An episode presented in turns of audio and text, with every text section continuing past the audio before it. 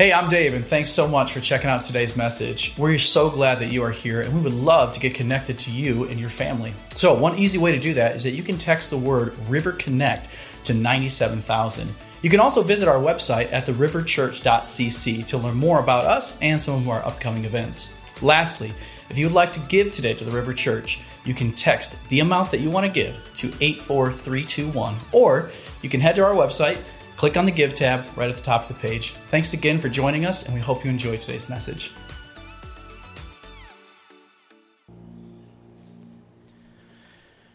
So, you've probably heard me talk about uh, every different sport here on Tuesday night, right? If you've been around for a while, you know uh, I'm a sports guy, right? I've talked about you know, loving different baseball teams. You know, I'm a Minnesota Vikings fan. I know that that's going to give some groans from the Lions people in the room, right? Uh, you know, I, I'm a big fan of basketball. I, I love keeping up with sports. That's just something that I have grown up doing with my family. My dad really got me into sports. I played sports growing up, all that different stuff. I've, I've always been a big sports fan. But there's one sport that you've probably never heard me talk about, and there's one sport that I don't ever really keep track of, and truthfully, I don't have a desire to. And for me, that's soccer right? That, that is soccer. I do not get soccer. Truthfully, even watching soccer, it tires me out, right? Just watching people run from one side of the field to the other. They chase one ball and it's like, all right, gotta run over here to the ball. And then it's like, and it got kicked over there. All right, run over here. You know, like at least in basketball, right? There, it, it's quick. It's back and forth. Everyone maybe has a chance to touch the ball. There's passing around. And, and in soccer, it's like, man, I feel like if I was playing soccer, I could play and never even get close to the ball. And maybe that's just because of my speed. I'm not a runner. But for me, that was, that, that's always been a thing. And I'll be honest, I've had, I have a chip on my shoulder against soccer, okay? And it all stems back from when I was a kid. And when I was like, I want to say I was in kindergarten or first grade, all my buddies, they were playing soccer.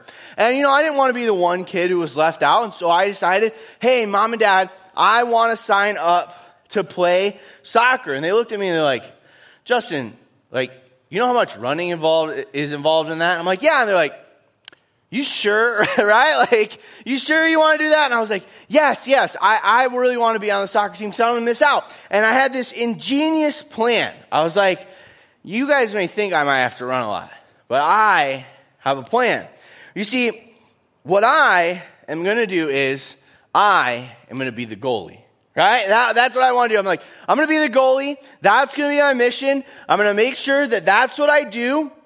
And, uh, and I'm just going to let the coach know that from day one. Here's the problem. My, my parents were very, like, adamant. They're like, hey, you need to make sure this is what you want, want to do because you know the rule in our house. And growing up in our house, here was the rule. If you choose to play sports, and you sign up for a sport, you cannot quit, right? You have to go through the whole year and you got to play that sport. You cannot sign up next year, but you can't quit. That is one thing we don't do. We are not quitters. That's what my, my parents instilled in me.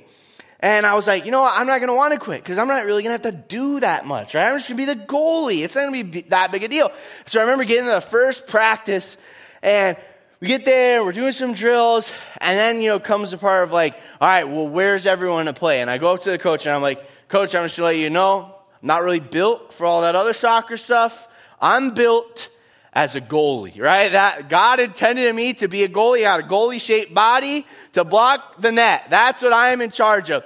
And he goes, you know, son, I got a hard, hard thing to break it to you. In this, this league, we don't have goalies.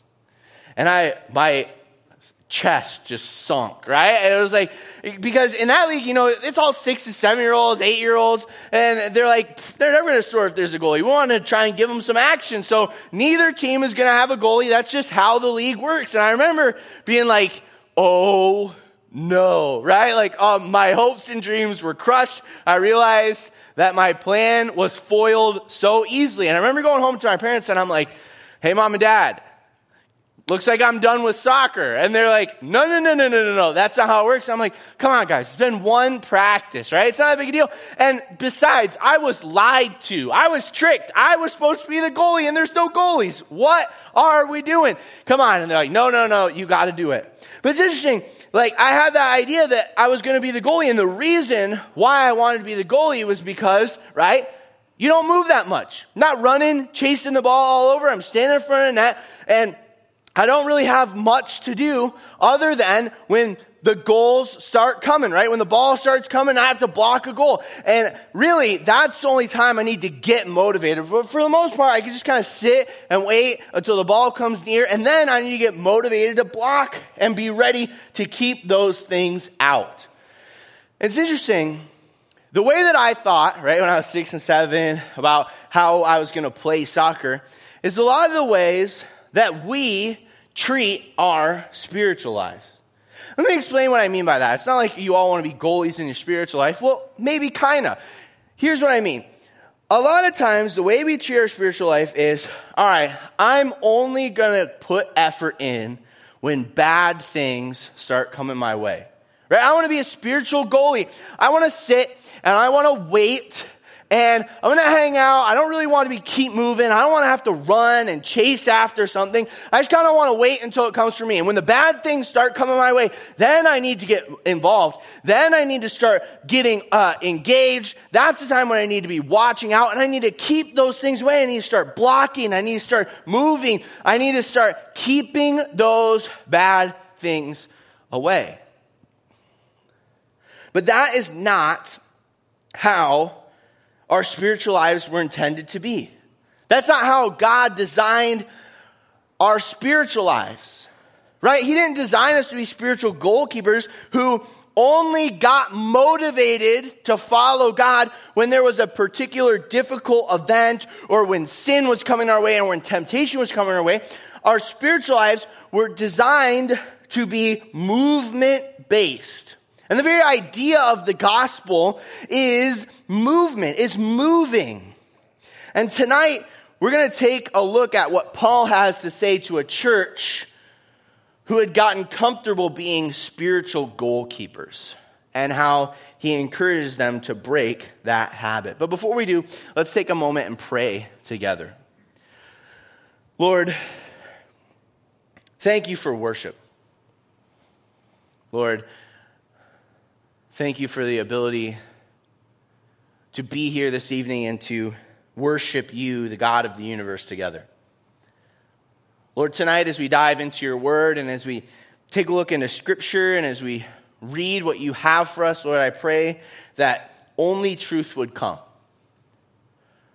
or that we wouldn't be resistant. We wouldn't be obstinate. We wouldn't try and you know, judge someone else across from us but that we would look inwardly. We would see how your word is designed to cut through our hearts, and that you would challenge us this evening. In your precious name, Jesus' name, amen. So, if you would, turn with me to the book of Colossians. And the book of Colossians is written to a church. It's written to a group of people. There was this group of believers who had gotten together and they were uh, seeking God. And they were all in this one city, and that city's name was Colossae. And so they were Colossians. And so the book was written to the Colossians. It was a letter. It was a letter from a guy named Paul. And Paul's whole thing was Jesus is who I'm going to be, right? I am going to follow this guy named Jesus, and I am going to do that at whatever cost to me. And he's actually writing this letter to the Colossians from prison. A lot of scholars think he was in prison, and he was in prison with this guy named Timothy, who he was mentoring and discipling, who he calls his brother. And they were writing this letter to the Colossians because Colossians, the Colossians had received the gospel. They had received the truth about who Jesus was, and they had accepted it. And they had gotten excited about it, and they had begun to live as believers. But the thing was, there were some false teachers, some some people who saw an opportunity for authority and, and they tried to take it. And so they stepped in and they started preaching lies. And the lies that they started to preach revolved around the identity of the Colossians. Now, identity is a big thing in our culture. It's a big thing. Uh, it's a hot button issue. And for them, it was very similar. And these false teachers were trying to t- teach them that their walk with Christ, their belief in Jesus, was not their identity. Their identity could lie in a bunch of different things. You know, and that really what church was meant to be was just kind of something that you do occasionally, right? That your spiritual life should not be your career, but it should be your side hustle, right? That your spiritual life was not designed to be everything for you. It was not designed to be your identity, but what was designed to be your identity was a million other things, and you should just add church as the cherry on top. You should add Jesus as the cherry on top. And Paul looks and he goes, What is going on? In no way is that how it's supposed to be. In fact, it's supposed to be the exact opposite. And so he writes this letter to the Colossians to try and help them understand what their identity should be and how they should live based on their identity in Christ. And so we're going to take a look at this first chapter, how he decides to start the book of Colossians off. And so we're going to be Colossians 1, and we're going to start in chapter 3. What chapter, or what, sorry, we're going to start in chapter 1, we're going to start in verse 3. Verse 1 and 2 are Paul introducing himself, right? He's writing a letter, and so he's giving the two the Colossians from Paul and Timothy, right? That's what he's saying. And so in verse 3 is where he picks up and he starts talking about exactly what he has to say and why he's writing. It says this We always thank God, the Father of our Lord Jesus Christ, when we pray for you. Since we heard of your faith in Christ Jesus and of the love that you have for all the saints because of the hope laid up for you in heaven. Of this you have heard before in the word of the truth, the gospel. And so he looks and he says, I am so thankful, right? I am praying and praising God that you have the gospel, that you believe in the gospel. He says, I'm so thankful that you have taken the first step in your journey with Christ. He says, I am so thankful that these are the things that, you're, that you believe. That you sit and you say, Yes, I believe in this guy named Jesus. And really, what he, he's, he's talking about is he's saying, I'm so glad that you made it your identity. I'm so glad that you came and you said, This is the guy that you follow. And the reason why that's important is because that determines how they live or how their life should follow. Turn me to Romans chapter 5. In the book of Romans, Paul, the same guy who's writing Colossians, he's writing to this group in Rome, and he's teaching them the basic fundamentals, the how to of following Jesus. And so he lays out what the gospel is. And so tonight, here's what I want to start. I want to start with where this first step is. Right? If we're talking about moving, not just waiting for the world to come at us so we have to block, we're talking about moving and getting around, right? We need to understand where our first step is. And Paul outlines right here belief of the gospel is the starting point. This is a race. This is the starting line. This is a walk. This is the beginning of the trail, right? These are the ways in which you live. And he says, there are two ways of walking, and you have to walk one or the other. Follow with me in Romans 5, verse 18 and 19 says this. Therefore, as one trespass led to condemnation for all men, so one act of righteousness leads to justification and life for all men. For as by the one man's disobedience, the many were made sinners, so by the one man's obedience, the many will be made righteous. And so you may be reading this verse and you say, Justin, that doesn't really make sense. I, I thought you were talking about this thing about the gospel. what does this have to do with the gospel? Well, truthfully, he's laying out the exact picture of the gospel. You see, you may have heard of this guy named Adam, right? Adam of Adam and Eve. Adam and Eve were the first people. They were the first people created, and they were created in God's image. And they walked with God in the garden. They were together with Him, and they had life. And when I say life, I don't just mean breathing. I mean they were with God. That's truthfully what life is. It's being with and together with God. But as they walked with God, God gave them a rule. He said, Hey, you got this whole place. You can do whatever you want, but here's what I need you not to do. Don't eat from that tree. And what did they do?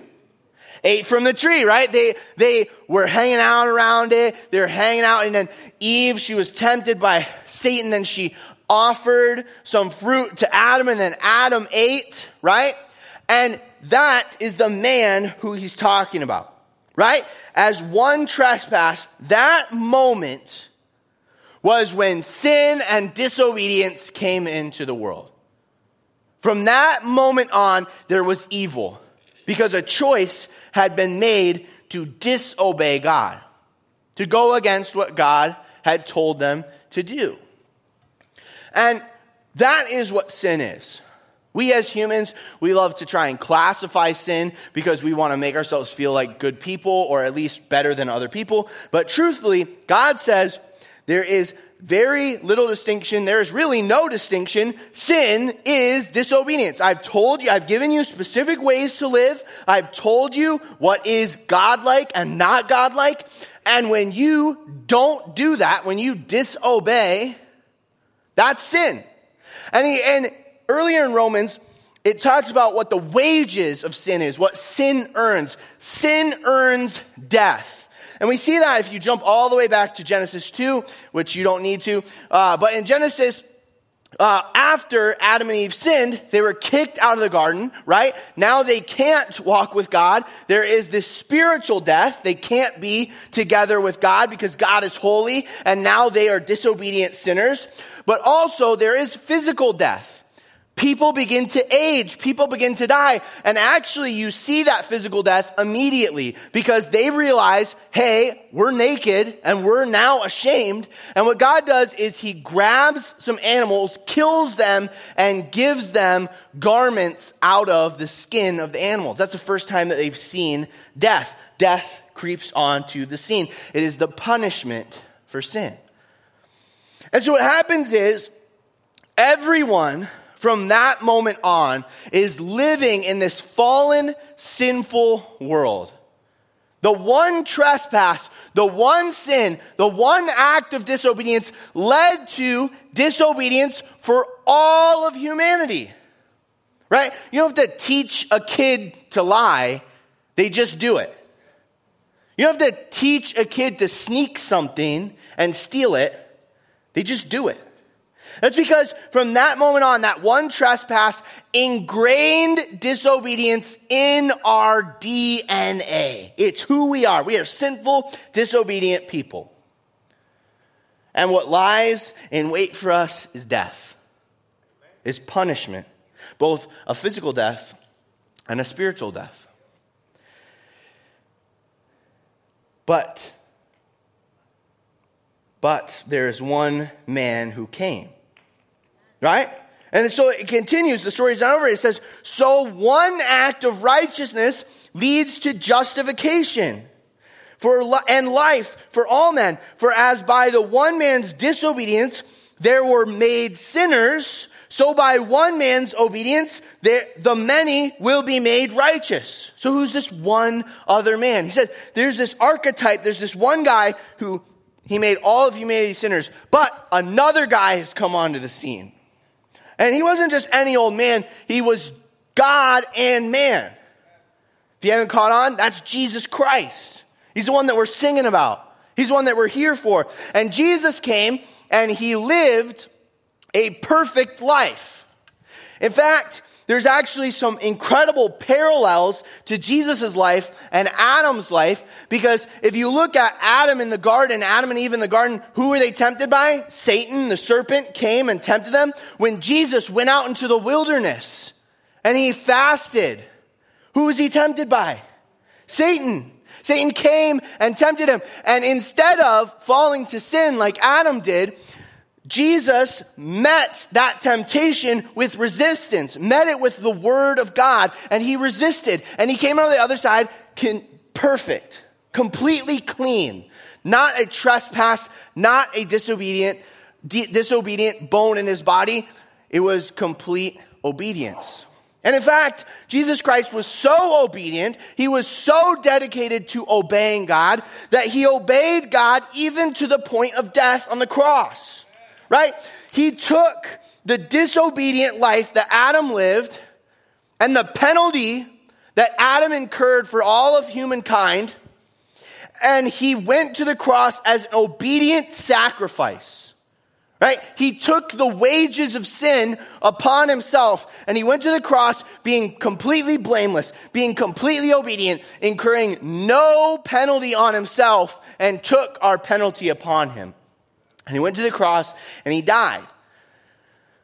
And then he rose three days later showing that it was paid. That that debt was paid. And so, what Paul is expounding upon here in Romans, he says there are two archetypes that you can live. There's two men you can follow. There's this man of disobedience who lives contrary to God, and anyone who is not following God is living a disobedient life. Because even the good things, quote unquote, good things that they do are really geared towards themselves making themselves feel better, making themselves feel like they're better people, uh, or they're good people, right? It's all about you. But there's this other man that you can live in his direction, in his identity, and that is Jesus Christ. He is the obedient man. And when you choose to live obedient lives, you follow him. And you grow more and more and more. And so the gospel is this opportunity to leave the disobedient and to become obedient through Jesus Christ.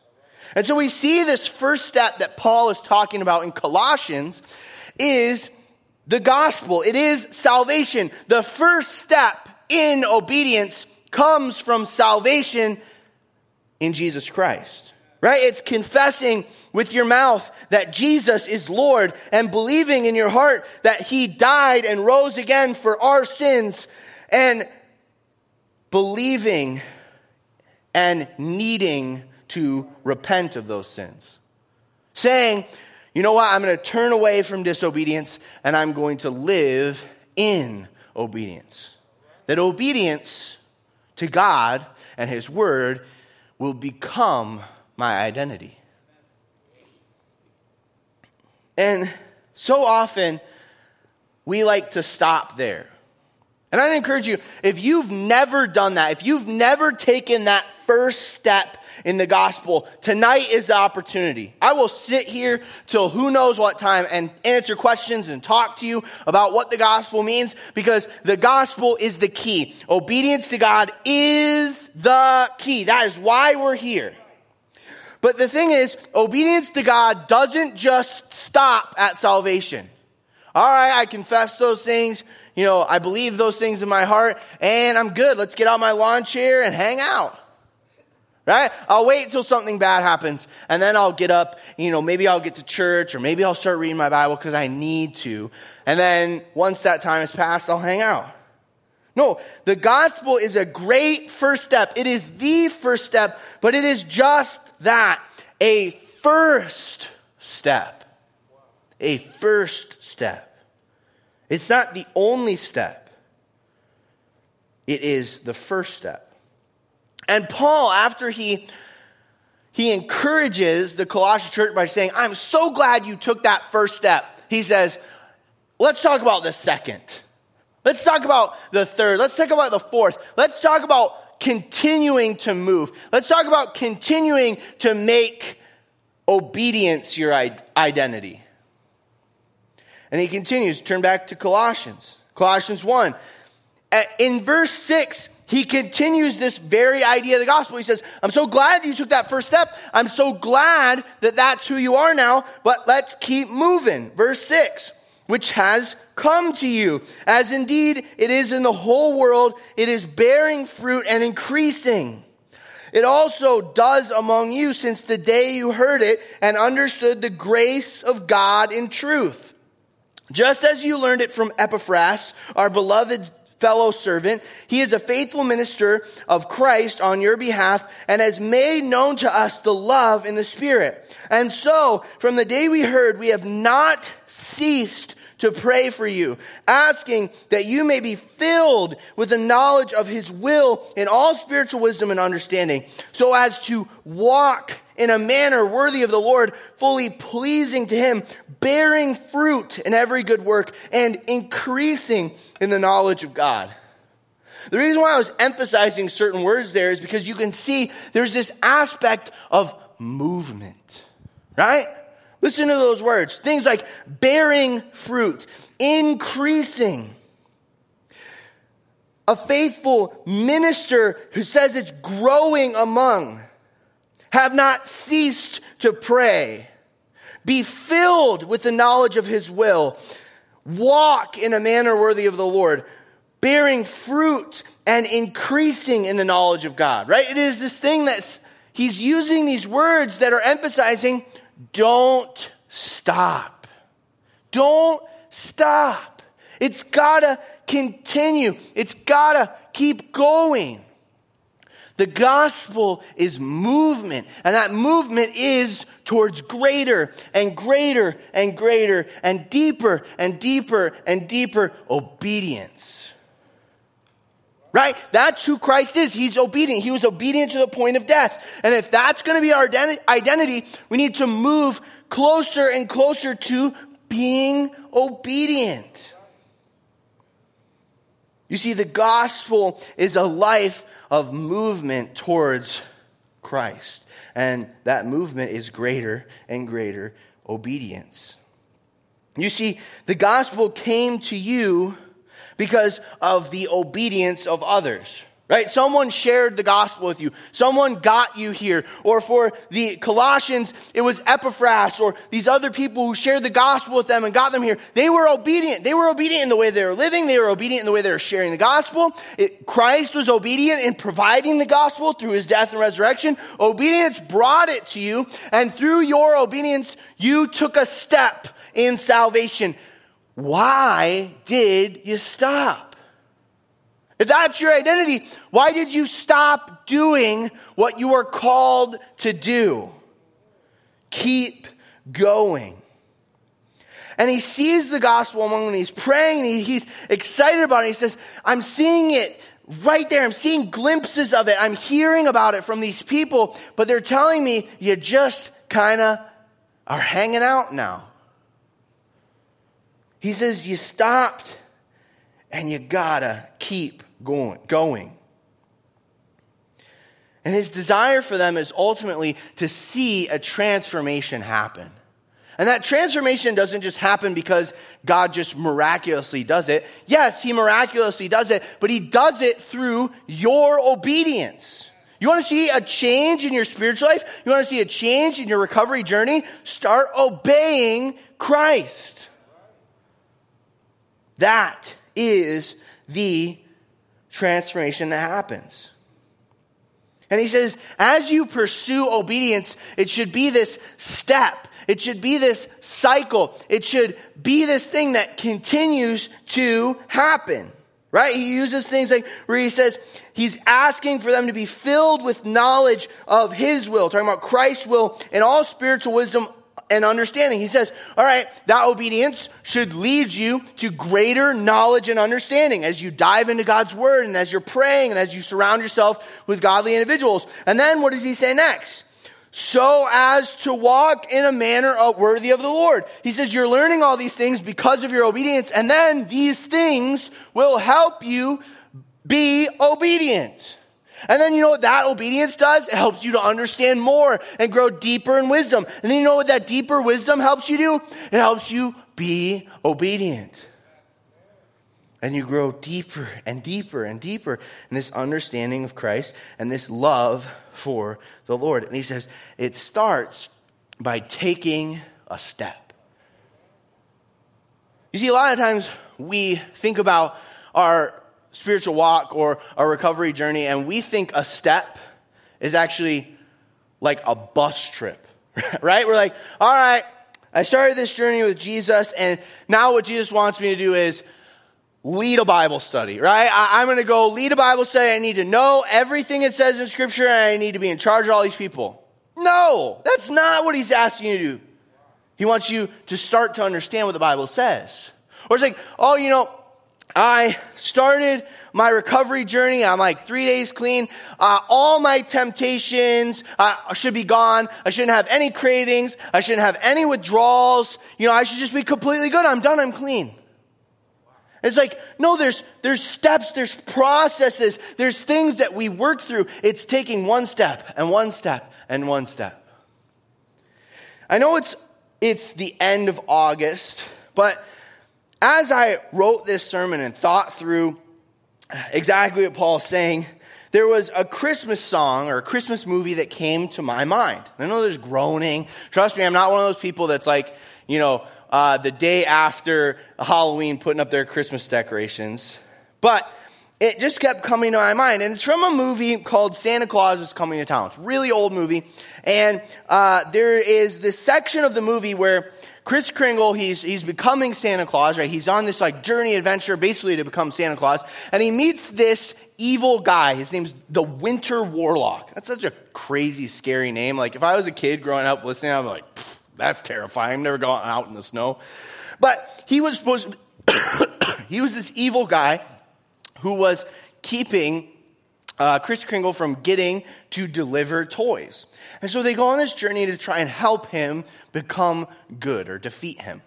And they ended up finding out that he was just this angry guy and he just needed some help. And he turns into this good guy, but he gets overwhelmed. He's like, how, how do I be good? I've been bad for so long. How do I like live differently than what I was living before? And like all Christmas movies, it breaks out into song, right? And they start teaching them how to do it. And I won't sing it for you, but I am going to read the lyrics because that song gets stuck in my head so badly. This whole week I've been singing it. Uh, and, you know, most people have never even heard it, but for my family, it's just like in our DNA, I guess. I don't know. But I went back and I read the lyrics and I was like, this is exactly what I'm talking about, or what Paul is talking about in Scripture. It says this Put one foot in front of the other, and soon you'll be walking across the floor. Put one foot in front of the other, and soon you'll be walking out the door. If I want to change the reflection I see in the mirror each morn, you mean that it's just my election to vote for a chance to be reborn. Put one foot in front of the other, and soon you'll be walking across the floor. Put one foot in front of the other, and soon you'll be walking out the door. Man, it's like, it's so weird. It's almost exactly what Paul is saying in Colossians. It's so incredibly deep for like a, a Christmas movie, right? But that's the truth. If you want to start living in obedience, put one foot in front of the other. Take one step. Right? If you're struggling to read your Bible, don't be like, hey, I'm going to read my Bible three times a day, every single day. It's a noble desire, but that's a leap. Take one step. Say, I'm going to read my Bible one time this week. And then next week, hey, I'm going to read my Bible twice this week. Maybe a couple weeks after that. Hey, I'm going to read my Bible three times this week and do it, right? Don't just say you're going to do it, but do it. Or, you know what? I, am starting to see I'm not really consistent on Tuesday nights or Sunday mornings. I'm not really connected. All right, I'm going to make it my job to be there every week. Or, you know, I've never been to a table. Maybe I'll start going to a table and see what it's like. I don't pray really at all. Maybe I'll start praying before meals. Right? Take one step, one step in obedience. Put one foot in front of the other, and soon you'll be living in obedience. But that's hard because it's uncomfortable. It, it, can be difficult sometimes because we get comfortable where we're at. And you see, this message is equally pointed to those of you who are new believers as it is believers who have been believers for 20 plus years. Because our natural comfort is to get comfortable, right? That's what we like to do. And so, those of us who have been believers for a long time, we've been sitting in the exact same spot for 10 of those 20 years. We started doing something, and we stopped being obedient, we just started doing the motions. And so the question that we all have to ask ourselves is how long have I been here? How long have I been at this spot spiritually? We have to begin to live in obedience. And so the question that I hear a lot is well, Justin, what is, what is God telling me? How do I know what to obey? And the easy answer is God's word, right? God's word speaks. Prayer, through prayer, you begin to understand. But a lot of times, I, I, I will say this. Most of the time, God is speaking to you already. But the thing is, we're just ignoring him. Where we look at him and say, man, I really want to know what to do with my kids, or I really want to know what to do with my spouse, or I really want to know how, like, what job I'm supposed to go in, or I don't really know what my finances should look like. And, you know, and Justin keeps talking about this whole read the Bible thing, or Justin really keeps talking about the importance of, you know, being in community, or he talks about the gospel, you know, and I just feel like I keep hearing that over and over and over again. But I want answers about this stuff. God is giving you answers. He's telling you what to obey. You just are ignoring him. And then you're wondering why you don't hear. He's telling you, be in scripture. You want to find answers about these things? You know where it is? Scripture. You want to find answers about all these things? Start praying.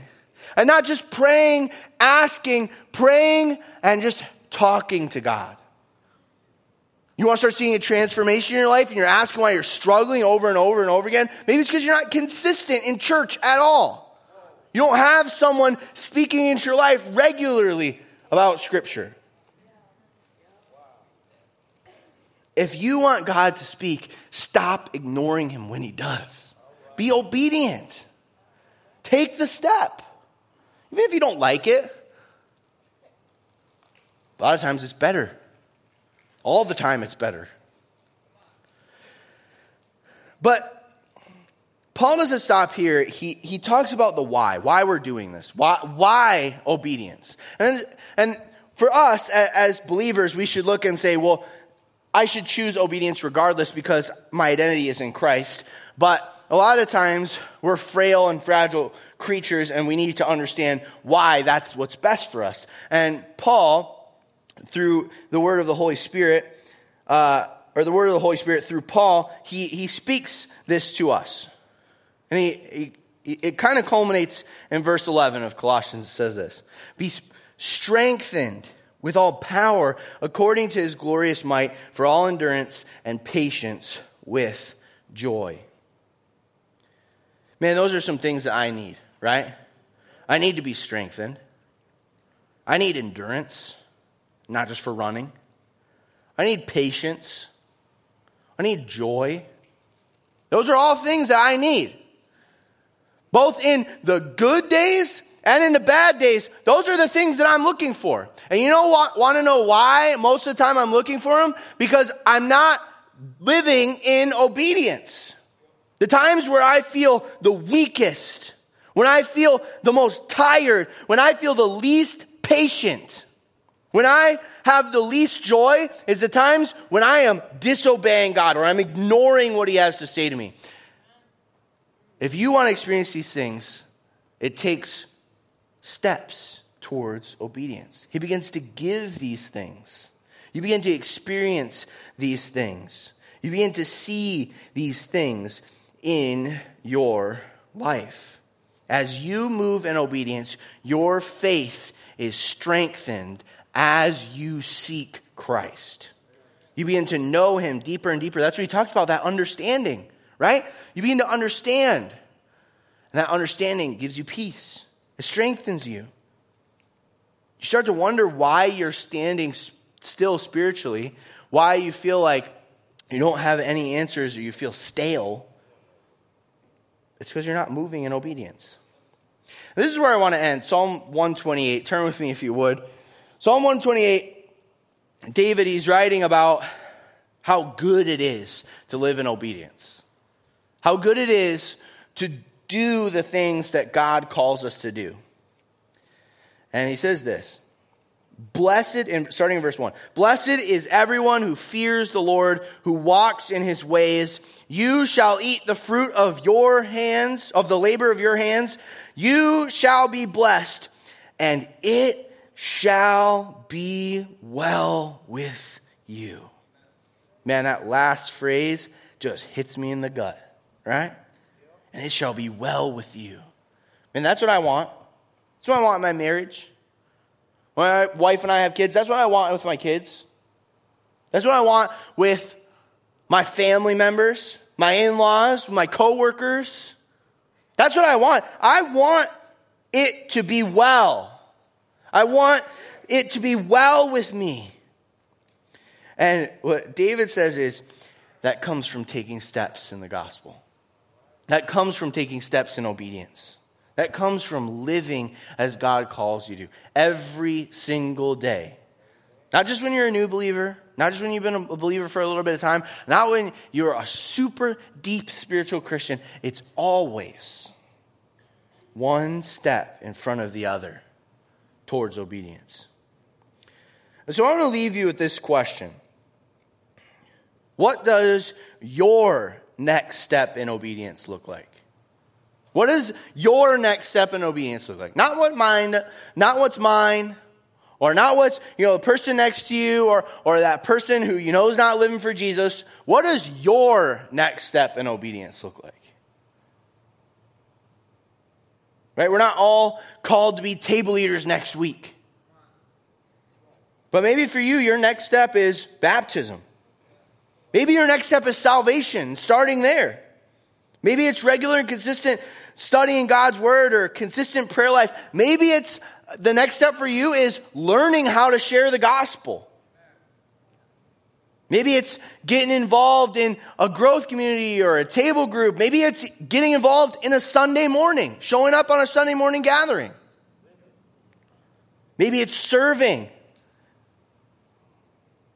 Maybe it's maybe moving from 101 to 201 or 201 to 301. Maybe it's trying to mentor someone. Those steps are unique because we're at different places in our spiritual walk and our recovery walk. But as we look at the Word of God, the Word of God will show us what our next step is. The Holy Spirit will act like a mirror and show us what our next step looks like. And so tonight, I want to encourage you ask yourself that question What does your next step in obedience look like? And tonight, if you want to pray with some leaders, or maybe you want to ask some questions with some table leaders, there's going to be table leaders down front as the band comes up and sings, and they will be more than willing to pray with you and go to God with you and ask Him to help you see what your next step is. Maybe you have some questions about maybe what a next step looks like for you.